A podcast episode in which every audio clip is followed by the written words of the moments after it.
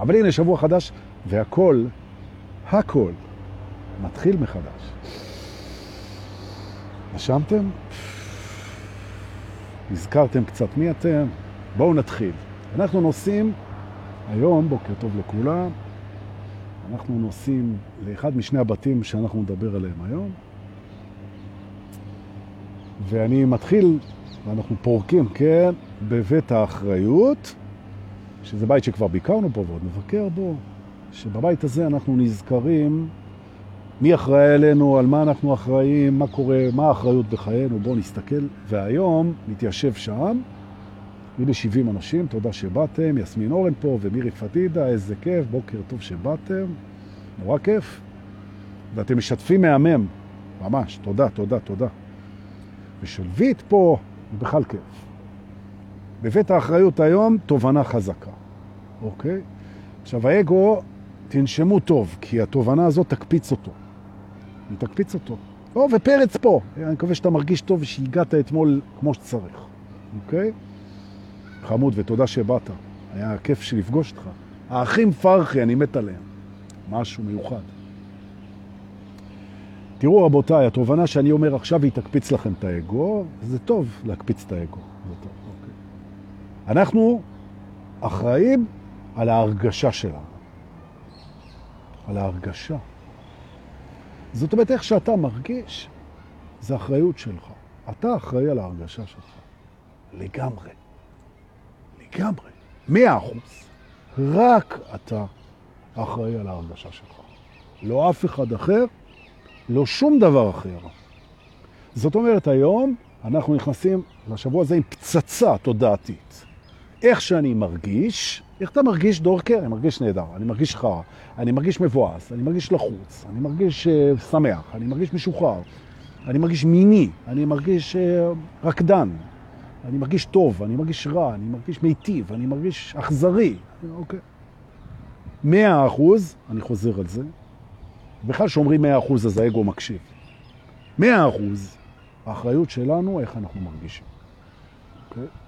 זאת אומרת, אנחנו לוקחים היום, בנשימה עמוקה, אם נרצה, אחריות מלאה על ההרגשה שלנו. במילים אחרות, אנחנו ניקח היום שליטה. בעקבות זה שניקח אחריות, אנחנו ניקח שליטה על איך שאנחנו מרגישים. אוקיי. ואני אלמד איך לעשות את זה פה היום. ברוכים הבאים, את הטכניקה, הנה עכשיו, רבותיי. למה אנחנו לא מרגישים כמו שאנחנו רוצים להרגיש? אוקיי? שאלה טובה. למה אנחנו לא מרגישים? איך אנחנו רוצים להרגיש? שלווים, שמחים, אהובים, רגועים, נינוחים, מוגנים, גן עדן. אנחנו רוצים להרגיש גן עדן, נכון? זה מה שאנחנו רוצים. ולפעמים גם, אנחנו גם מרגישים את זה. זה יופי. אבל אנחנו רוצים להרגיש את זה כל הזמן. וזו הטעות הראשונה שאנחנו נתקן. לא, אנחנו לא רוצים להרגיש את זה כל הזמן. למה? כי מי שאנחנו זה אנשים שהתעוררו, או מתעוררים כרגע. וכשאתה מתעורר אתה מבין שלהרגיש כל הזמן אי אפשר, כי הרגשה היא תוצר דואלי. נכון? אם אתה תראה רק אור, בלי חושך, אז אין תמונה. נכון? אם אתה לא תשווה בין אור לחור, בין אור לחושך, בין קור לחום, בין חיים למוות, בין התחלה לסוף, בין גדול לקטן, בין יפה למכוער, לא תהיה לך תמונת מציאות ולא תהיה לך תחושה. נכון? ממש. ולכן, אנחנו חיים בעולם חווייתי, ולכן אי אפשר לחוות משהו כל הזמן. ולכן בעצם הרצון שלנו לחוות גן עדן משתנה היום. אנחנו רוצים לחוות גן עדן כמה שיותר, אבל במידה כזאת שנחווה גם את ההפך, שזה גיהנום, אוקיי? כדי שאנחנו נוכל לחוות את הגן עדן. כי אחרת, אם אני רוצה את זה כל הזמן, שזה מה שהאגו עושה כשלא שמים לב, הוא רוצה את זה כל הזמן, הוא נאחז בזה ומפסיד את זה, כי כל דבר שאתה נאחז בו נעלם, כי אי אפשר להאחז. גם הוא נאחז בזה, וגם הוא מתנגד לזה שזה לא ככה, מה שמשאיר את זה שזה לא ככה. בגלל ההתנגדות. כי התנגדות משמרת, אוקיי? התנגדות משמרת. עכשיו, כשאני מתנגד להיות בהרגשה רעה, ההתנגדות שאני מתנגד אליה גם, משאירה אותי בהרגשה רעה. הרבה יותר ממה שצריך. ולכן התובנה שלנו היא ככה. אנחנו אחראים לגמרי על ההרגשה שלנו, הרצון שלנו זה להרגיש גן עדן, לא כל הזמן. אנחנו רוצים לצאת ולהיכנס מההרגשה הזאת. ברגע שאתה מוכן לצאת מההרגשה הטובה, לפי חוק המשיכה, כן? אתה נכנסת אליה. כשאתה מוכן לוותר על משהו, הוא מתקרב אליך. כשאתה מוכן לצאת ממשהו, נכנסת אליו. נכון? זה החוקים האנרגטיים. כשאתה לא מוכן לצאת ממשהו, יצאת ממנו. נכון? זה גם הסיבה שאם אתה יושב על מזרון ים באגם, אתה לוקח אבן, ואתה זורק את האבן לכיוון אחד, אתה והמזרון הולכים לכיוון אחר. זרקת לשם, נדחפת לשם. מה לעשות? אם נסעת בכיוון מסוים, ועשית פנייה חדה ימינה, נזרקת שמאלה. כי האנרגיה היא בעצם דואלית, נכון? או הפכים. ולכן בעצם הרצון הזה שכל הזמן יהיה טוב, הופך להתנגדות להרגשה הרעה, התנגדות להרגשה הרעה מביאה אותה, אתה מתנגד לזה, אז זה מביא את זה ומשאיר אותה. ולכן השינוי הראשון שאנחנו נעשה פה היום בנשימה, זה נסכים להרגיש חרה. נסכים לזה. ואם נסכים לזה, אז זה יוכל להשתחרר. נכון, זה חוק של ניוטון, נכון. ולכן היום בעצם אני שואל את עצמי, האם אני מסכים לרדת? האם אני מסכים להיות למטה? האם אני מסכים לכל קשת התשוקות שלי, כל קשת הרצונות שלי, כל קשת ההרגשות שלי, כל קשת החוויות שלי, כל קשת הזיכרונות שלי, כל הקשת. האם אני מסכים למות? אני יכול לחיות. האם אני מסכים לכעוס? אני יכול להיות רגוע. האם אני מסכים לסבול? אני מסכים גם לא להתנגד, כי סבל זה התנגדות. דיברנו על זה. זאת אומרת, בעצם ההרגשה, אנחנו מתחילים בזה שאנחנו מסכימים להרגיש למעלה ולמטה. זה שינוי ענק. זה שינוי ענק.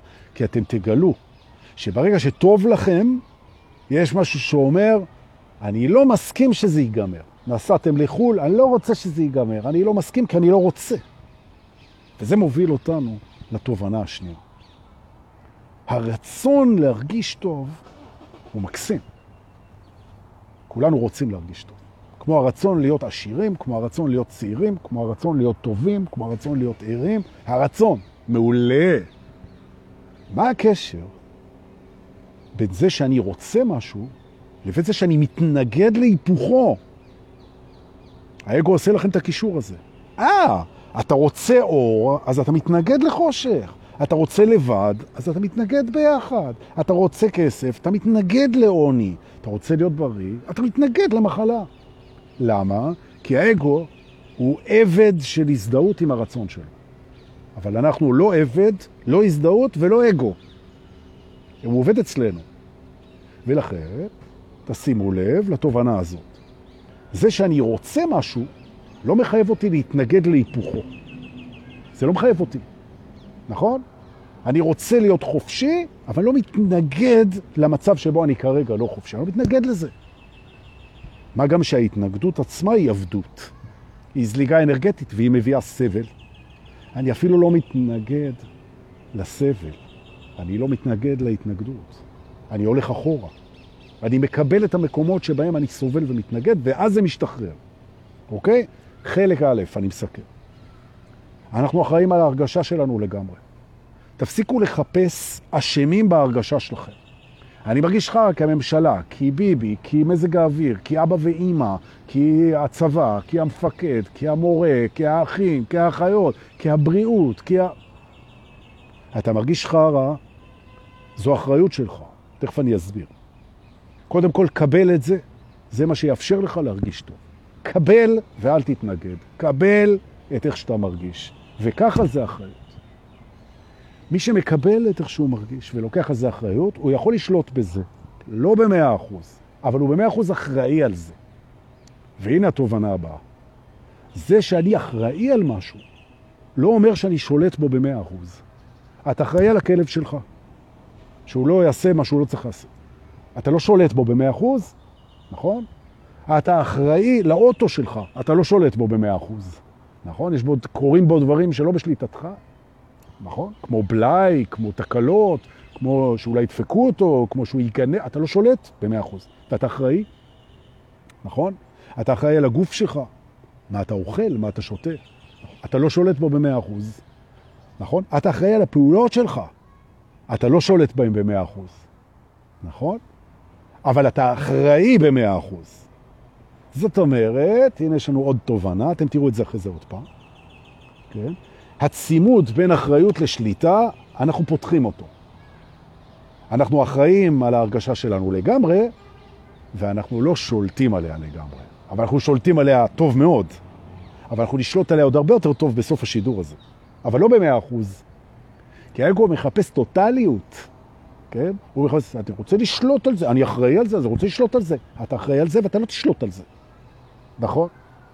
לא במאה אחוז. נכון. אין לך שליטה במאה אחוז. אין לך שליטה במאה אחוז על שום דבר, חוץ מעל דבר אחד. והוא המפתח להרגשה. ועל זה אנחנו מתעכבים עכשיו, וזו התובנה המרכזית, אחרי שלמדנו את הקבלה ואת הדואליות ואת כל מה שדיברנו עד עכשיו, תחזרו על זה. אתה שולט על הפרשנות. בעצם ההרגשה שלך היא הפרי של הפרשנות שלך. ממש ככה. וגם תפיסת המציאות שלך, מה שאתה קורא מציאות, ומישהו אחר קורא לזה משהו אחר, זה תוצר של פרשנות. אתה אחראי על הפרשנות שלך, כי אתה יכול לשלוט על הפרשנות שלך, ואתה יכול לפרש כל דבר גם ככה וגם ככה. ופה המפתח. אני רוצה שנשים לב למשהו סופר אפקטיבי בהתקדמות שלנו. יש לנו פרשנות אוטומטית. טייס אוטומטי, הוא מפרש, כדי שלא נשים על זה זמן. זה מפרש. לפי מה? לפי איך שאבא ואימא גידלו אותנו. לפי איך שהחברה הראתה לנו, לפי הטלוויזיה, לפי התרבות, לפי הזיכרון, לפי התת-מודע. פרשנות ראשונה, אוקיי? וזה בסדר, וזה מוביל להרגשה ראשונית. פרשנות אוטומטית מובילה להרגשה ראשונית. נושמים. נכון. על זה אין לנו שליטה, אבל אנחנו אחראים על זה. מה האחריות שלנו מול הרגשה ראשונית? לדעת שהיא בסך הכל הרגשה ראשונית שנובעת מפרשנות אוטומטית. זו האחריות שלנו. אם מישהו מעצבן אותך, ומה שבא לך לעשות זה לתקוע לו אגרוף בפרצוף, כן? ואתה מרגיש כעס ואלימות, זו פרשנות ראשונה, כן? של המערכת, שהיא מגיבה ממקומות קדומים אצלך. זה עדיין לא אומר שאתה מרביץ לו, נכון? עכשיו אתה נושם, ואתה נזכר שאתה אחראי על התגובות שלך. אתה אחראי על התגובות שלך. והאחריות היא בזה שאתה, זה לא התגובה הראשונית שלך, שיכולה להיות אלימה, ויכולה להיות מקפיצה, ויכולה להיות מבולבלת, ויכולה להיות מדכאת, ויכולה להיות מה שהיא רוצה. יש לך אחריות לראות שהיא ראשונית, גולמית, לא מבוקרת, נכון? ועכשיו אתה נהיה מי שאתה. אתה נושם, שם אחריות על הדבר הזה, אומר, אני רואה את התגובה הראשונית, זה יכול לקחת על פיץ' שניה. ובוחר, או בעברית טובה, הוא בוחר, כן? אתה בוחר עכשיו לפרש את זה בצורה שמטיבה איתך. זאת אומרת, יש לנו תמיד שתי פרשנות. אחת היא בסיסית, אוטומטית, שבאה מהתת מודע, מהזיכרון, מהילדות, מהתרבות, מהחינוך, מהסריטות, והיא מייצרת הרגשה. יש לי אחריות לראות את זה.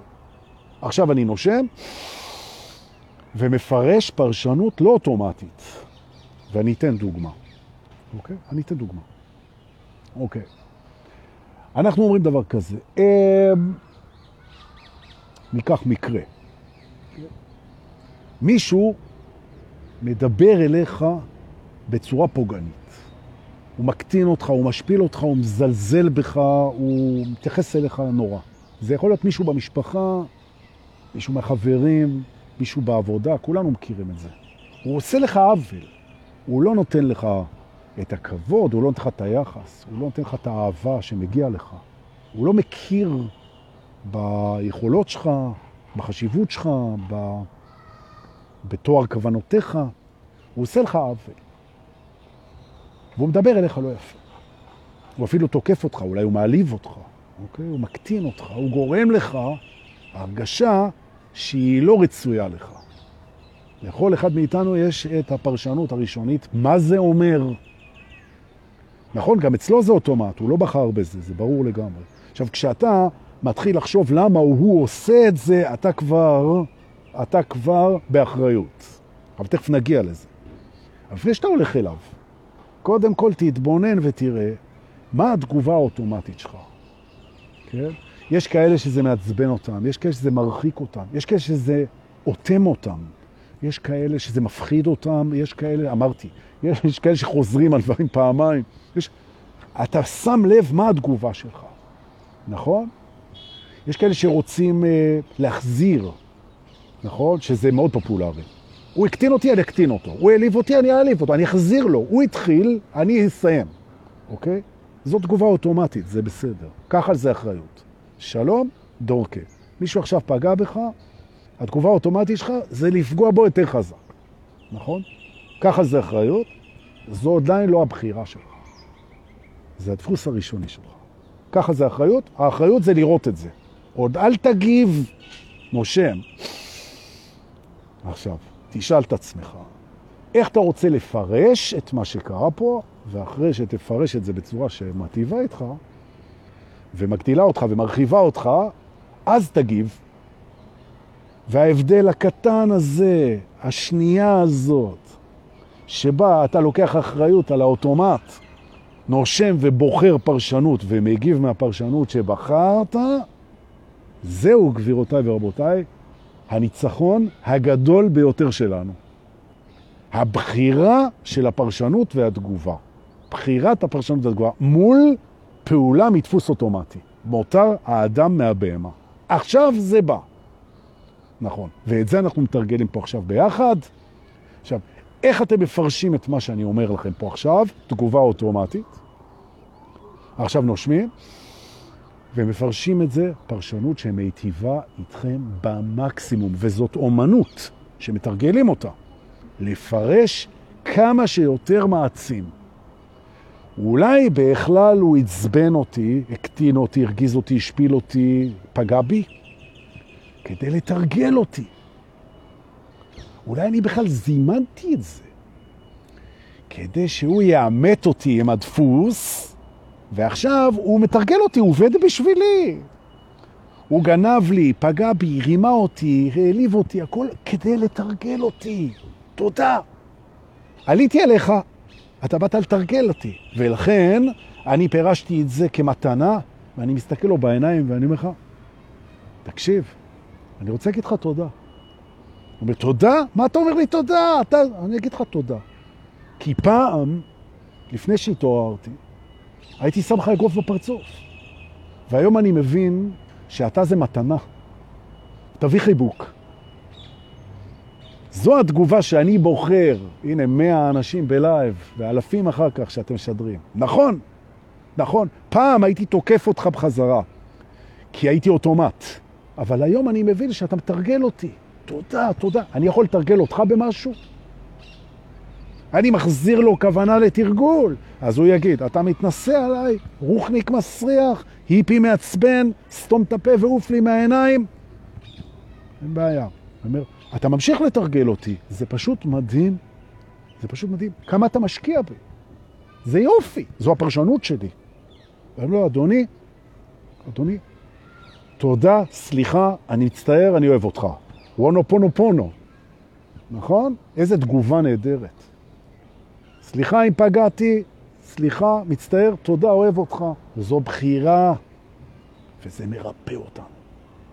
ועם ההורים, שבשנייה מקפיצים לנו את האוטומטי, נכון? ועם החברים, ועם בני הזוג, ועם הילדים, שמקפיצים לנו את האוטומטי. הם כולם מתרגלים, בלי יוצא מן הכלל. הם כולם, המציאות, מה שאנחנו קוראים מציאות, שהיא סובייקטיבית לחלוטין, התפקיד המרכזי שלה זה לתרגל אותנו בדרך אל עצמנו. זה סרט של תרגול, נכון? ומה שאתם רואים עכשיו זה חלק מהסרט הזה, נכון? אז בואו, אם נרצה, נכניס את זה לתוך המערכת. מהיום, נושמים, מהיום אנחנו בוחרים להתייחס אל מה שקורה לנו, כן? כמשהו שמתרגל את הדרך שלנו. ממש ככה. אם הוא טוב ומעצים, אנחנו נפרש אותו עוד יותר טוב ומעצים. ניקח אותו לקצה. וזו שאלה מהממת, איך אני יכול לפרש את זה עוד יותר טוב. מישהי מרימה טלפון ואומרת, רציתי להפתיע אותך לטובה כי אני אוהבת אותך, ובוא נ... קניתי לנו כרטיסים לדני סנדרסון. וזה כיף. זה אומר, פרשנות ראשונה, שיחקה אותה, איזה כיף. פרשנות שנייה, היא קראה את מחשבותיי והיא יודעת שאני אוהב את דני סנדרסון, היא נמצאת בתוכי. אפשרות שלישית, דני סנדרסון זימן אותי לאירוע הזה, כדי שנהיה באינטימיות ביחד. אפשרות רביעית, אלוהים הצליח לככב עוד פעם ולהראות לי שאין גבול לאהבתו. לקחתי את הפרשנות הזאת, אני מסתכל אליה, ואני אומר לה, תקשיבי, את כנראה את הנציגה של אלוהים, אני חולה על דני סדרסון. תודה, תודה, תביא חיבור. זאת אומרת, אם זה טוב, אני מעצים את הפרשנות בקלות, כי האוטומט הוא רגוע יחסית, אני הופך אותו להיסטרי, אם בא לי. זה בטוב, ובמה שאנחנו קוראים רע, אבל הוא גם טוב, בפגיעה, בלחץ, בהנמכה, בדחייה, בלא נעים, בלא רצוי לכאורה, בטח שרצוי. זה מתרגל אותי מול הדפוסים האוטומטיים. עוד דפוס אוטומטי זה ההתכווצות. מפחידים אותי, אני מתכווץ. מלחיצים אותי, אני מתכווץ. אני צריך שלם, יש אנשים שכשהם משלמים הם מתכווצים. משלמים כסף. אתה קונה, לא יודע, טוויסט בפיצוצייה, כמה עולה? שישה שקלים. הם שמים שישה שקלים, משהו מתכווץ. כי ההורה שהיה לו, הוא היה מתכווץ כשהוא היה מוציא כסף. אז הילד למד שלהוציא כסף זה להתכווץ. אתה משלם ארנונה בעירייה, בטלפון, במחשב, אתה משלם, מתכווץ. רושם את עצמך לקייטנה, לקורס surfing, למסיבה, מתכווץ. מתכווץ. זה דפוס ראשוני, זה לא אתה. תנשום, זה בסדר שהתכווצת, זה לא אתה, זה הדפוס הראשון שלך. תפרש את עצמך. זה שהוצאתי עכשיו כסף, זה נתתי לעצמי מתנה ופרנסתי מישהו. זאת אומרת, זה שמחה כפולה. גם פינקתי את עצמי וגם פרנסתי. וואי, איזה כיף! נהדר! התרחבות. תודה רבה, ניצחתי את הדפוס. לנצח את הדפוס זה לא למנוע את הופעתו. ממש לא. אנחנו ממש לא מעוניינים בזה. כי איך נדע שניצחנו אם הדפוס לא יופיע? אין, אין את מי לנצח. לנצח את הדפוס זה לא למנוע את הופעתו. לנצח את הדפוס זה להיות אחראים להתבונן עליו, לנשום, לבחור פרשנות מטיבה ולהגיב משם. אני רוצה להגיד זה עוד פעם ולסיים את הבית הזה היום. Okay? אוקיי? אנחנו אחראים על ההרגשה שלנו. הרגשה ראשונית באה מדפוס תגובה ראשוני, מפרשנות ראשונה. האחריות זה להסתכל על זה, לנשום, לנשום, לבחור פרשנות שעושה לנו טוב ולהגיב משם. זה כל התרגיל שאני מלמד פה הבוקר. ישנה לך, לי ולכולנו את החיים. אגב, זה נכון גם במדינות. מדינה רגילה להגיב באיזושהי צורה, זה דפוס ראשוני שלה. ייטיבו מנהיגיה בכל העולם. לנשום, לזהות את הדפוס, לבחור פרשנות מטיבה ולפעול מהפרשנות המטיבה, וכולנו עולים בתדר, והללויה. יש? איך אמר לי אתמול? פרץ פרחי, הוא אומר לי, בהתחלה הוא אומר לי שפגשתי אותך, דורקה, התנגדתי אליך בגלל איך שאתה נראה. האמת צודק. אין בך שום דבר שמעיד בחוץ על מה שבאת לעשות פה. זה נכון. אני רק כמו איזה פרח מסיבות כזה, נכון? סתם, קיבוצניק כזה שבא לעשות, נכון. זה גם נכון. אבל בינתיים יש לי משימה לעשות, והמשימה לא קשורה להופעה החיצונית. ושוב אנחנו נזכרים שהפרשנות הראשונה קשורה גם לארכיטיפים, דיברנו אתמול בסדנה, לארכיטיפים, ואם תרצו בפשטות, להופעה חיצונית, לקנקן, לקטלוגים, לסקציות, להגדרות, לנורמות, לתפיסות, נכון? להתאפסויות, לנעילות. זו גם פרשנות ראשונית. נכנס מישהו, הוא מזכיר לי משהו מהעבר, אני מרגיש התנגדות אליו. לא הכרתי אותו, לא דיברתי איתו. אני כבר, האגו אומר, אני כבר ראיתי כזה, זהו, אני כבר יודע. אוקיי, נושם. האם זו הפרשנות שבא לי עליה? לא. אני רוצה לתת לכל בן אדם כף זכות. כולם מתחילים מההתחלה, כולם ראויים, כולם אהובים, כולם, את כולם אני קראתי, נכון? ולכן זה שיש לי התנגדות זה דפוס ראשוני, אני נושם, מפרש אותו כהתחלה חדשה ונותן לו את כל הקרדיט.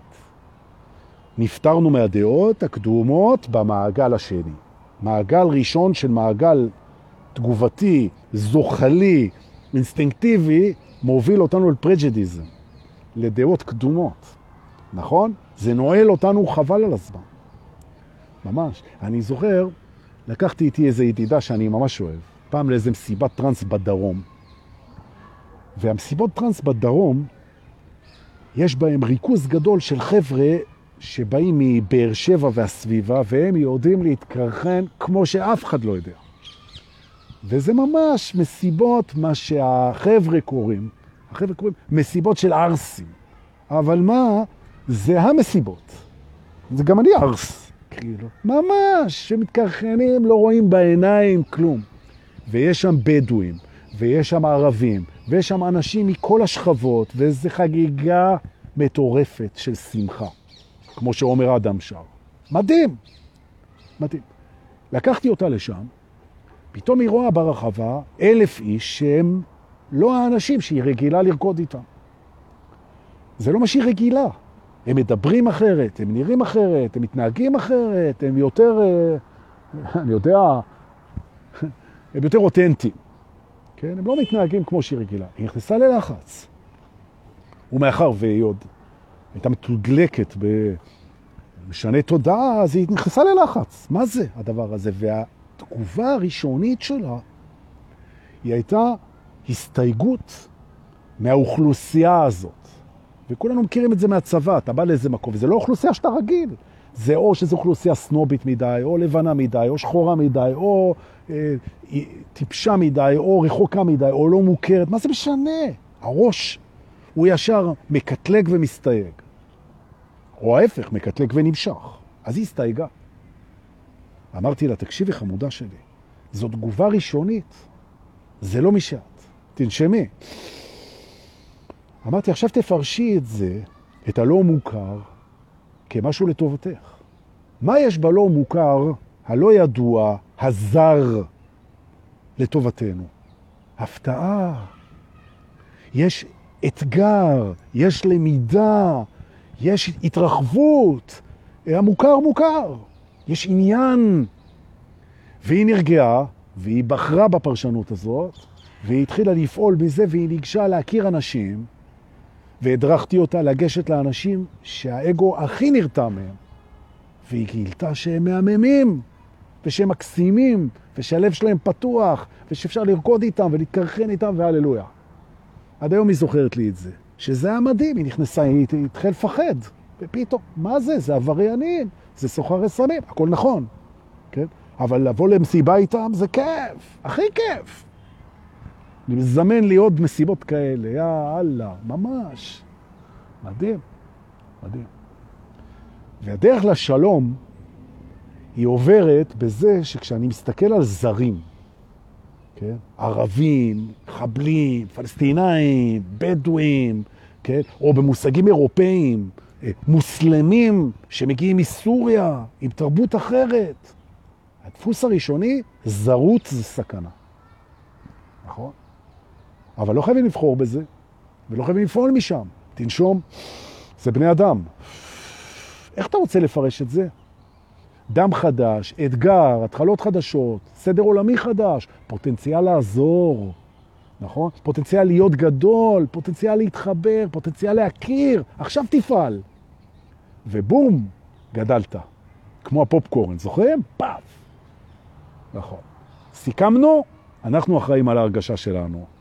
גם על הראשונית, לראות אותה, על הפרשנות, ועל ההרגשה שנובעת מהתגובה המשנית, שהיא הבחירה, הללויה.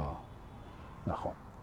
כדי לוודא שהאגו לא מתחמק, לשאלה איך אתה מרגיש, אנחנו מוסיפים את המילה, בחרתי להרגיש, מלאו את החסר.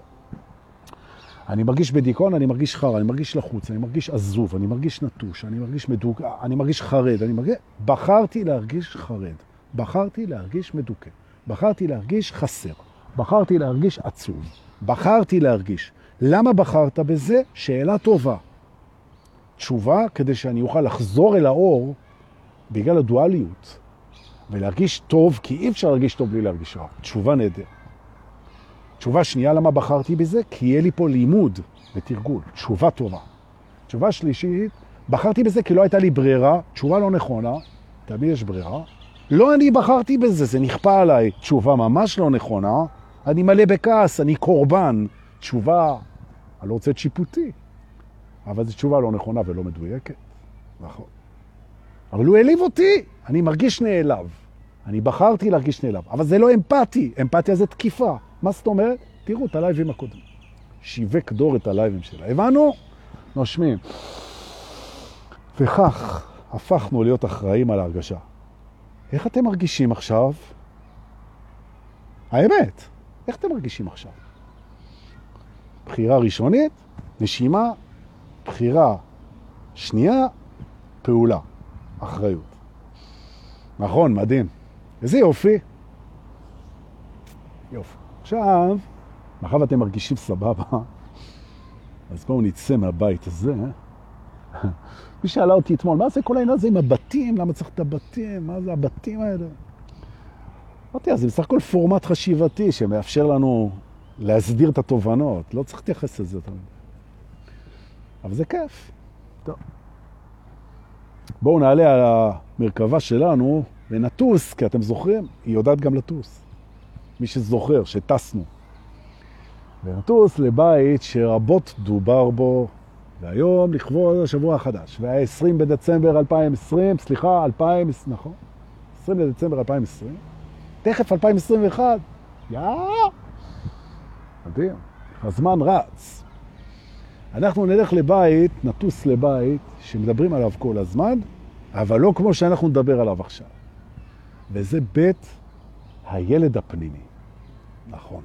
היינו בבית הזה, אנחנו עוד נהיה בבית הזה, יש על זה אין סוף ספרים, אין סוף דיבורים, ועכשיו בואו ננחת בבית הבית הפנימי, ואנחנו בבית הבית של הילד הפנימי, נתיישב על הספסל הקטן, אגב, שיש שם בשביל הילד הפנימי, ונלמד כמה תובנות שאין לי מילים להגיד עד כמה התובנות האלה הן יכולות לשפר לנו את החיים. אני רוצה להזכיר לנו שכל ההתעוררות זה בשביל לשפר לנו את החיים, לא בשביל שום דבר אחר. בשביל שיהיה לנו כיף, שיהיה לנו סבבה, בשביל שננשום טוב. אז בואו ננשום.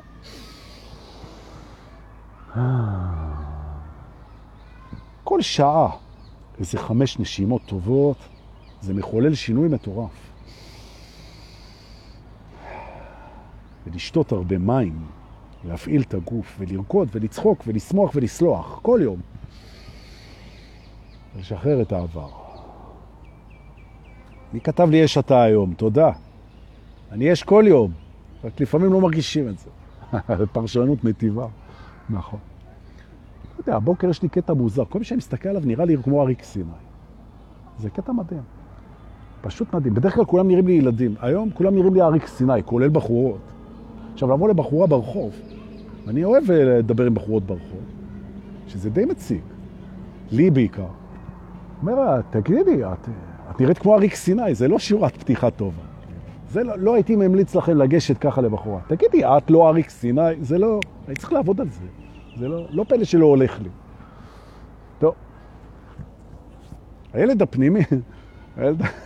אל תצחיקו אותי אתם גם כן.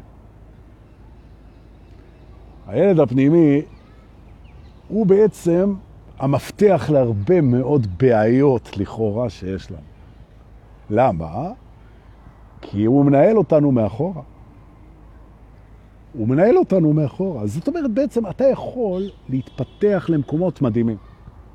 קריירה, חברים, כסף, בית, משפחה. והילד הפנימי הוא לא מבסוט, אתה לא תהיה מבסוט. ולא רק שאתה לא תהיה מבסוט, סליחה, אתה גם תהיה חולה. כי כשהילד הפנימי לא מבסוט, ואתה מתעלם ממנו ונוטש אותו, תכף נדבר על זה, אז הוא נאלץ, הוא נאלץ למשוך את תשומת לבך אליו, ואם אתה מתעלם ממנו, אז הוא יביא את זה בכאב, הוא יכאיב לך. זאת אומרת, אתה שואל את עצמך, למה לעזאזל אני סובל מכל מיני כאבים כרוניים כאלה ואחרים? כנראה, לא תמיד, כנראה שהילד הפנימי קורא לך ואתה לא בא. זאת אומרת, מבחינה כאילו של אבחון, למרות שאני לא מת על המילה הזאת, אז אני אומר, הרבה מאוד מקרים, כאבים כרוניים, זה קריאה של הילד הפנימי, שאתה תפסיק לנטוש אותו ותחזור הביתה. נכון. לכן אם אתם סובלים מאיזשהו כאב כרוני, או איזו בעיה כרונית, שהיא נמצאת כל הזמן, והיא מציקה לכם כל הזמן, יכול להיות שאתם פוגשים את המקרה הזה, שאתם נטשתם את הילד הפנימי. אז אני רוצה להסביר היום פה, לכבוד השבוע, בפתיחת החורף, מה עושים במקרה הזה, איך פותרים את זה, תנסו, להזיק זה לא יכול, להועיל זה כן יכול, אם עזר לכם, אז אה, נהניתי, תודה. בכיף. בסוף אני אשים את ה PayBox שלי, ו... צוחק כמובן. זו נתינה. תראו, היל... הידע שלנו הוא נחלת הכלל. נכון? אנחנו מעבירים אותו, נותנים אותו. תודה על הידע ותודה על הזכות ותודה על ההזדמנות ותודה שבאתם ככה. אוקיי. הילד הפנימי שלנו הוא חשוף לשלוש נטישות. שתיים הן מאוד מוכרות, השלישית פחות. הנטישה הראשונה, שכולנו חווינו, זה הנטישה מאלוהים, או אם תרצו מהרחם. מה המשמעות? או מגן עדן. הנפילה מגן עדן. היציאה מהרחם. הנטישה מאלוהים. מה זה אומר? כל צרכינו סופקו לנו, וכל מה שהיינו צריכים לעשות זה לשכב בשקט ברחם או בגן עדן, והכל קורה מעצמו, ואנחנו נהנים כל הזמן, ואיזה כיף. ואוהבים אותנו, ואנחנו מוגנים, בטוחים, שלווים, שמחים ומרוצים. גן עדן. ופתאום, fuck, זה נגמר. בגלל שזה נגמר, אני אעביר אתכם לצל. כי השמש נכנסת למצלמה, מה לעשות? שולחן דינמי. זה עוד יקרה פה. יותר טוב. מקווה ששומעים טוב. נכון?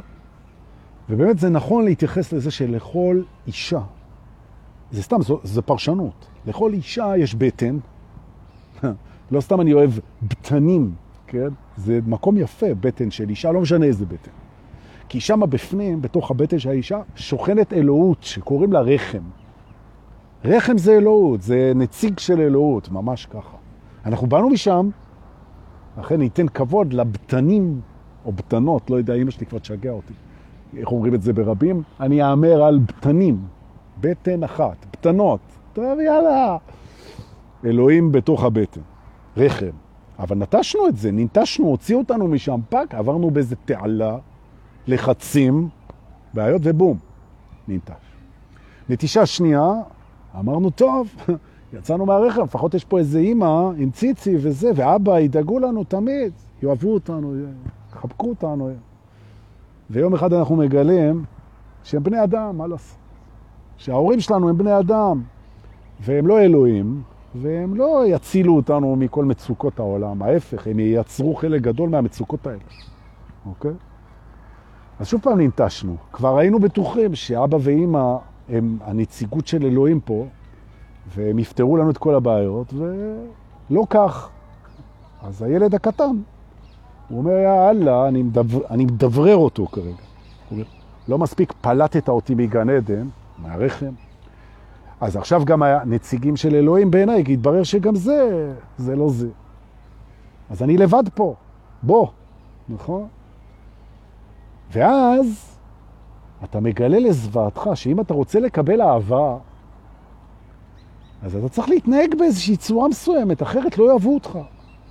שיש קודים, שיש קודים בבית, שההורים, כשאתה עושה משהו מסוים, הם אוהבים אותך יותר. כשאתה עושה משהו מסוים, הם אוהבים אותך פחות, בהרגשה שלך. אם תשאל אותם, כמבוגר, הם יגידו, מה פתאום? אני אוהב אותך גם כשאני כועס עליך. אני אוהב אותך גם כשאני מרביץ לך. אני אוהב אותך גם כשאני מנצל אותך. אני אוהב אותך גם כשאני לא שם לב אליך. אני אוהב אותך כל הזמן. הילד הקטן, הוא לא קונה את הבולשיט הזה. אם אתה צועק עליי, מכה אותי, מתעלם ממני, מפלה אותי, אז אתה לא אוהב אותי. וכשאני עושה מה שאתה רוצה ואתה כן אוהב אותי, אז אתה בעצם מתמרן אותי, במודע או שלא במודע, לעשות מה שאתה רוצה בזכות האהבה. בעצם, הטענה הכי גדולה שלנו מול ההורים שלנו, זה שהם סחרו באהבה שלהם כדי שנעשה מה שהם רוצים. הם לא עשו את זה במודע ובטח לא בכוונה רעה. אבל ילד לא יודע את זה. הוא צובר כעס, והוא לא יודע את זה. ואז הוא מגלה שבחברה שהולכת ומתפתחת סביבו, חברים, קולקות, בני זוג, אחרי זה זה כבר נהיה בצבא, זה נהיה... אם אתה לא מתנהג בצורה מסוימת, אז לא יאהבו אותך. גם בקשרים זוגיים, בקשרי חברות. ואז מגיע קונפליקט בין איך שהילד הפנימי רוצה להיות לבין הרצון שלו לקבל אהבה. נכון, נכון. ונוצר פיצול. אתה מחליט שהילד הזה, אתה, מחליט שהילד הזה, אתה מתפצל ממנו. הילד הזה, הוא כועס על ההורים שלו. הוא כועס על ההורים שלו. והוא רוצה להיות מי שהוא, ואתה רוצה להיות מוערך ובטוח ואהוב, וזה לא הולך ביחד. הילד הזה רוצה לצייר, הוא רוצה לרקוד, הוא רוצה להתפשט, הוא רוצה ללכת, הוא רוצה לטייל, הוא רוצה להרים את הכל, הוא רוצה להיות ספונטני, הוא רוצה להרגיש עם עצמו על הכיפק, וזה לא זוכה לאהבה ולהערכה, והמיוחדות שלו, שלא תמיד זוכה לקומפלימנטים, ולא תמיד מעריצים את האדמה ואת הכישרון שלו, אבל אתה כן רוצה הערכה ואהבה וזה, אז אתה מתחיל להתרחק ממנו ולעשות בחירות, שמה שמניע אותן זה לא מי שאתה, אלא מה אתה רוצה לקבל. ופה אני רוצה להתעכב, כי זוהי הנטישה השלישית, וזה מה שמייצר אחרי זה את הכאבים. המקום שבו אתה מתחיל לעשות בחירות כדי לקבל אהבה על חשבון מי שאתה באמת, לשתוק כשבא לך לדבר, נכון? לדבר כשבא לך לשתוק, אוקיי? לעבוד כשבא לך לנוח, לעמוד כשבא לך ללכת, לוותר כשבא לך להילחם, להילחם כשבא לך לוותר, כדי לקבל אהבה, כמו נרקומן, שבעצם חייב את האהבה של הסביבה של הבת זוג של ההורים, את הערכה, את האכלה, את החברה, ופתאום אתה מתלבש לא כמו שאתה רוצה, ואתה מדבר לא כמו שאתה רוצה, ואתה עובד לא במה שאתה רוצה, ואתה לומד לא מה שאתה רוצה, ואתה חי לא כמו שאתה רוצה, כדי שישתלבו איתך בתוך המערך החברתי ויעריכו אותך ויכירו, נטשת את מי שאתה באמת, את הילד הפנימי שלך. והוא, זה כבר נטישה שלישית שלו. ואז הילד הקטן זה יכולה גם להיות ילדה, הוא אומר, או היא אומרת, יא אללה, מה זה הדבר? מה זה הגיהנום הזה? זה התחיל עם זה שנפלטתי מגן עדן לתוך המקום הזה. אחרי זה ההורים הביאו לי אברזה, ועכשיו אני בעצמי, הבוגר, עוזב אותי. נשארתי ילד קטן ועזוב, כי לא נותנים לי להיות מי שאני רוצה. מה זה הבחירות האלה? פתאום אני רואה שהמבוגר שאני גר בבית שאני לא רוצה לגור בו, הוא עוסק בעבודה שלא בא לי, הוא מדבר בצורה שלא נעימה לי, הוא לא יוצר את מה שאני רוצה, הוא לא מביא את המתנות שלי, הוא לא רוקד, הוא משקר את עצמו ואותי, ואני הנטשתי פעם שלישית. ואני כועס, אני כועס על ההורים שלא נתנו לי את האהבה בלי שאני אעשה מה שהם רוצים, אני כועס על זה. רגע, בואו נזיז אתכם, אתכם. אוקיי?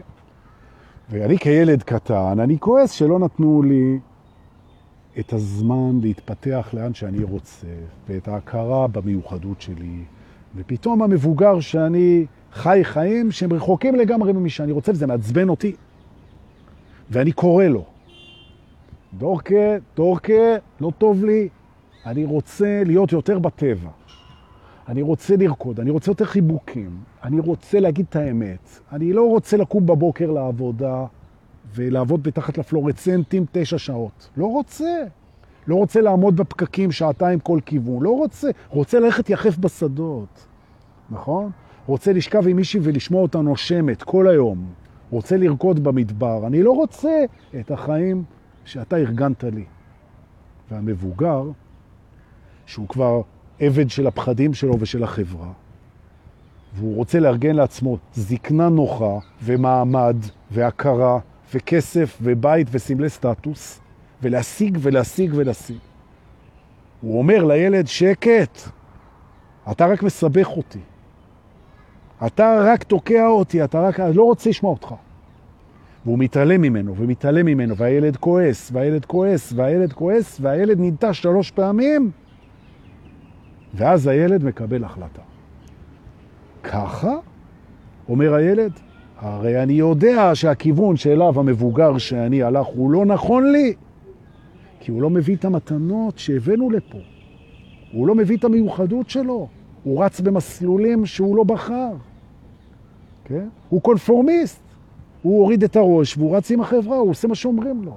הוא לא מביא את עצמו לידי ביטוי. אני לא מסכים. אני לא מסכים, אומר הילד. אני אקרא לו, הוא קורא, והמבוגר לא מקשיב. סותם את הפה, נכון? חוזר הביתה מהעבודה, הוא קורא לו כלום. שום דבר. הוא עסוק, הוא עסוק, עסוק, עסוק, עסוק. הוא רץ, רץ, רץ, רץ. נכון? הוא טרוד, הוא חושב, הוא משקיח, הוא הולך, הוא יצא לחופשות. הוא בוחר בני ובנות זוג לפי מפרטים שלא ברורים לילד.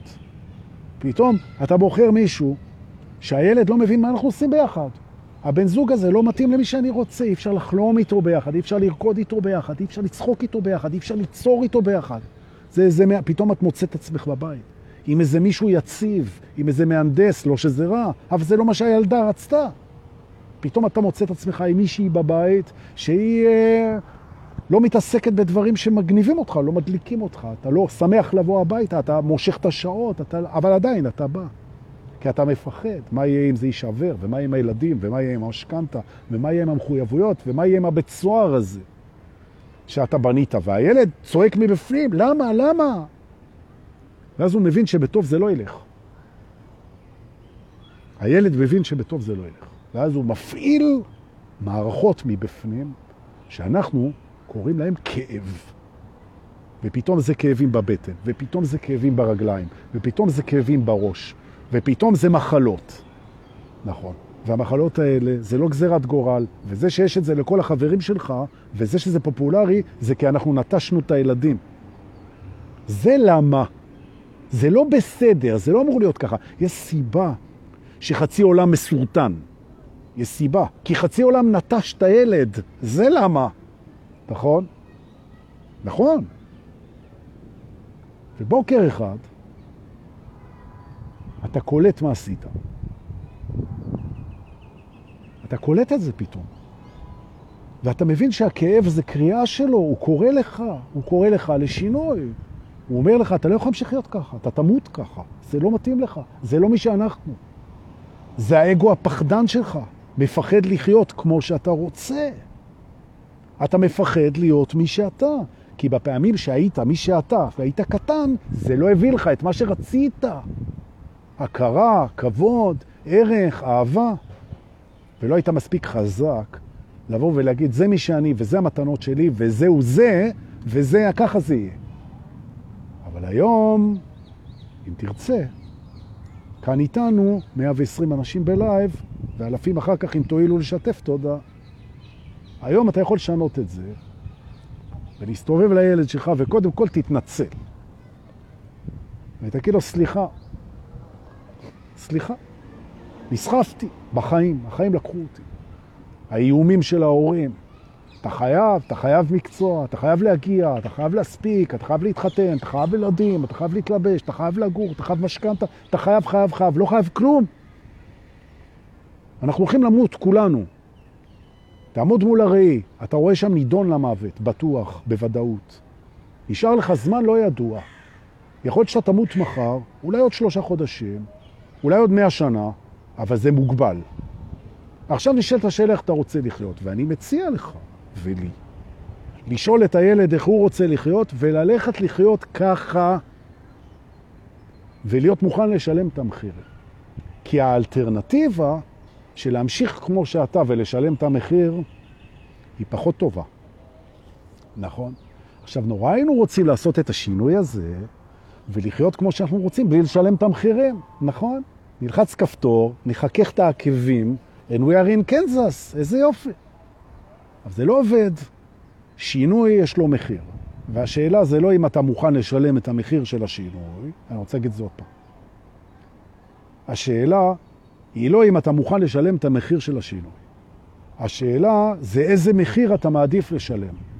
את המחיר של השינוי, לחזור לילד הפנימי ולהביא אותו לידי ביטוי, שיהיה שמח ומאושר, ולשלם את המחיר, כי אתה לקחת חיים אחרים, והמעבר יהיה לו עלות, בזמן, בכסף, בחברים, אוקיי? האם אתה מוכן לשלם את המחיר הזה, או להמשיך ולשלם את המחירים של ההתרחקות ממי שאתה באמת, ולהיות חולה, ולהיות מדוכא, ולהיות חרד, ולהיות מזייף, ולהיות לא אתה, זה גם מחיר.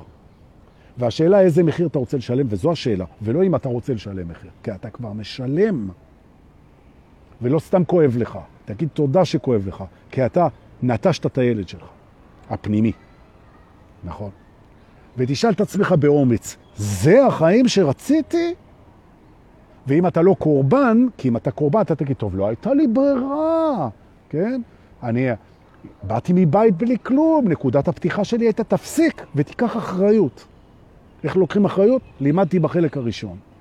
פרשנות ראשונית, תראה אותה, תבחר פרשנות מטיבה ותפעל משם. עכשיו אני אעביר אותך לצל עוד פעם.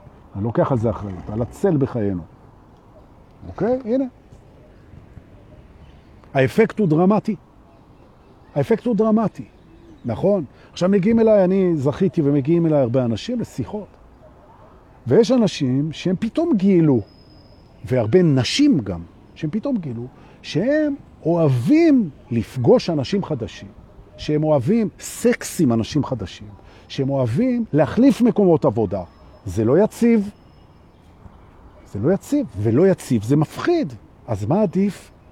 לפחד ולהיות מי שאתה, להחליף בני זוג, להחליף עבודות, לרוץ, לנסות, להתנסות, להתחיל, ולא לא יציב, או יציב וגוסס וחולה ומת, אבל יציב. אני רוצה להזכיר לך, ולך ולי, שהדבר הכי יציב בעולם זה מוות. נכון? אתה רוצה להיות מצבה? זה מאוד יציב. נכון? מצבה, יציב, עוד מעט. אתה תגיע ליציבות הזאת, תסביר לאגו שלך. את היציבות הזאת אתה תקבל עם המצבה. קיבלת מצבה, הנה, עכשיו אתה יציב. עכשיו, למה אתה מחכה? תשאל את עצמך, מה צריך לקרות לעזאזל בשביל שאתה תתחיל לחיות? מה צריך לקרות? אתה צריך לצאת לפנסיה? הילדים צריכים להתחתן ולהביא ילדים? מה, מה קורה? האישה צריכה לעזוב? האישה צריכה להגיע? אתה צריך להתחתן? מה צריך לקרות? והתשובה היא, לא צריך לקרות שום דבר. תתחיל לחיות את מה שהילד רוצה. נכון. ולפעמים זה חסר אחריות, ולפעמים מפסידים, ולפעמים לא מצליחים, ולפעמים נופלים, ולפעמים מתרסקים. זה נקרא חיים. נכון. מה הדבר הכי נורא שיכול לקרות לך? זה שאתה תחיה כמו שאתה חי עכשיו. או שלא. או שהילד הפנימי מאשר אותך, ואתה אומר, רגע, דורקי, אתה טועה לגמרי. אני שמח בחיים שלי, אני עורך דין, עובד 17 שעות ביום, ואני מנהל חיים בורגנים, וטוב לי. זה מה שהילד שלי רצה, הפנימי. נהדר. אם אתה שמח, ואתה קופץ בבוקר מהמיטה, ואתה לא מחכה לסוף שבוע כדי להימלט מהחיים שלך. ואם אתה שלב ושמח ואוהב ומרגיש טוב ובריא והכל, אח שלי, אתה ניצחת. הללויה. אני מפרגן לך. הנה, בבקשה. אבל אם אתה מבואס לקום בבוקר מהמיטה, ואתה מחכה לסוף שבוע, ואתה לא בריא, ואתה תלותי, ואתה בבריחות, ואתה מעשן ושותה, ואתה כל היום מבין ומרגיש וחש את הזיוף בינך לבין החיים שהיית רוצה שיהיה לך, אז למה אתה מחכה, חמוד שלי? למה אתה מחכה? אז עכשיו, עכשיו, ממש עכשיו. אז אם אתה נמצא עכשיו בעבודה שברור לך שאתה לא צריך להיות בה, אז אני אגיד לך מה לעשות. תגמור את השידור הזה, זה גם הסיבה שאתה רואה את השידור במקום לעבוד, כי אתה לא אוהב את העבודה הזאת. תגמור את השידור הזה, ותפנה את השולחן שלך, ותלך משם. ותגיד לבוס שלך ולקולגות שלך, אני לא יכול עם זה יותר, אני אקח את הסיכון. ותחיה, ותלך לים, ותיכנס לים, עם הבגדים, ותתחיל לחיות. נכון. ועדיף להיות הומלס מאשר לחיות בשקר. ממש ככה. והמחויבות שלך לילדים שלך זה לא שלכל אחד יהיה חדר, ולא סוף שבוע באילת, ולא חופשות בפסח, במלונות ובחוץ לארץ. זה לא המחויבות שלך. המחויבות שלך לילדים שלך זה להראות להם איך נהיים שמחים. ואם אתה שמח, הללויה. ואם אתה לא שמח, זו אחריות שלך. תעשה שינוי. ותתחיל עכשיו, ואל תחכה. נכון? עכשיו, מה שאני אומר מציף אצלך תגובה ראשונית, נכון? איך זה גרם לך להרגיש? מה שאני אמרתי. איך זה גרם לך להרגיש? תנשום. עכשיו תפרש את מה שאמרתי בצורה שעושה לך טוב, ותפעל משם. איזה יופי, נכון? זהו. עכשיו, חוץ מזה גם, כדאי לך, אם הרגשת שיש בזה משהו במה שאמרתי פה, ולא בטוח, תשתף את זה, שתף עם האנשים שאתה חושב שהם שמה, שהם במקום הזה, שהם עבדים של הפחדים שלהם, של האילוצים שלהם, של הצורך שלהם בהכרה, כי אין להם הכרה פנימית, של הצורך שלהם בהערכה, כי אין להם הערכה פנימית, והצורך שלהם בביטחון, כי אין להם ביטחון במי שהם. אז תשלח להם את הסרטון הזה, הם יגידו לך תודה. או שהם יקפצו ויתחילו לחיות, או שהם יגססו וימותו, בכל מקרה אתה את שלך עשית. הבנת אותי? יופי. וככה פותחים שבוע. תודה רבה, רק תפרש אותי בצורה שעושה לך טוב, זה הבקשה היחידה. רוצה להגיד תודה שבאתם, איזה כיף, 120 אנשים, 121 אנשים ב live, אנא שיתופים, תודה על זה שאתם שולחים ב PayBox כסף מתנה, זה כיף זה, ממש. ואני מאחל לכולנו סוף, למה אני אומר סוף שבוע? אני מאחל לכולנו התחלת שבוע נמרצת ושינויים ומפגש עם הילד ילדה פנימיים, ואני כרגע מבטא אותם בשבילכם. תחזרו הביתה ותתחילו לחיות כמו שאתם צריכים לחיות, רוצים לחיות ונולדתם לחיות, ודי עם הפשרות המפגרות האלה, יאללה בכך. אנא שתפו, שתפו, אני אבדוק. שבוע טוב.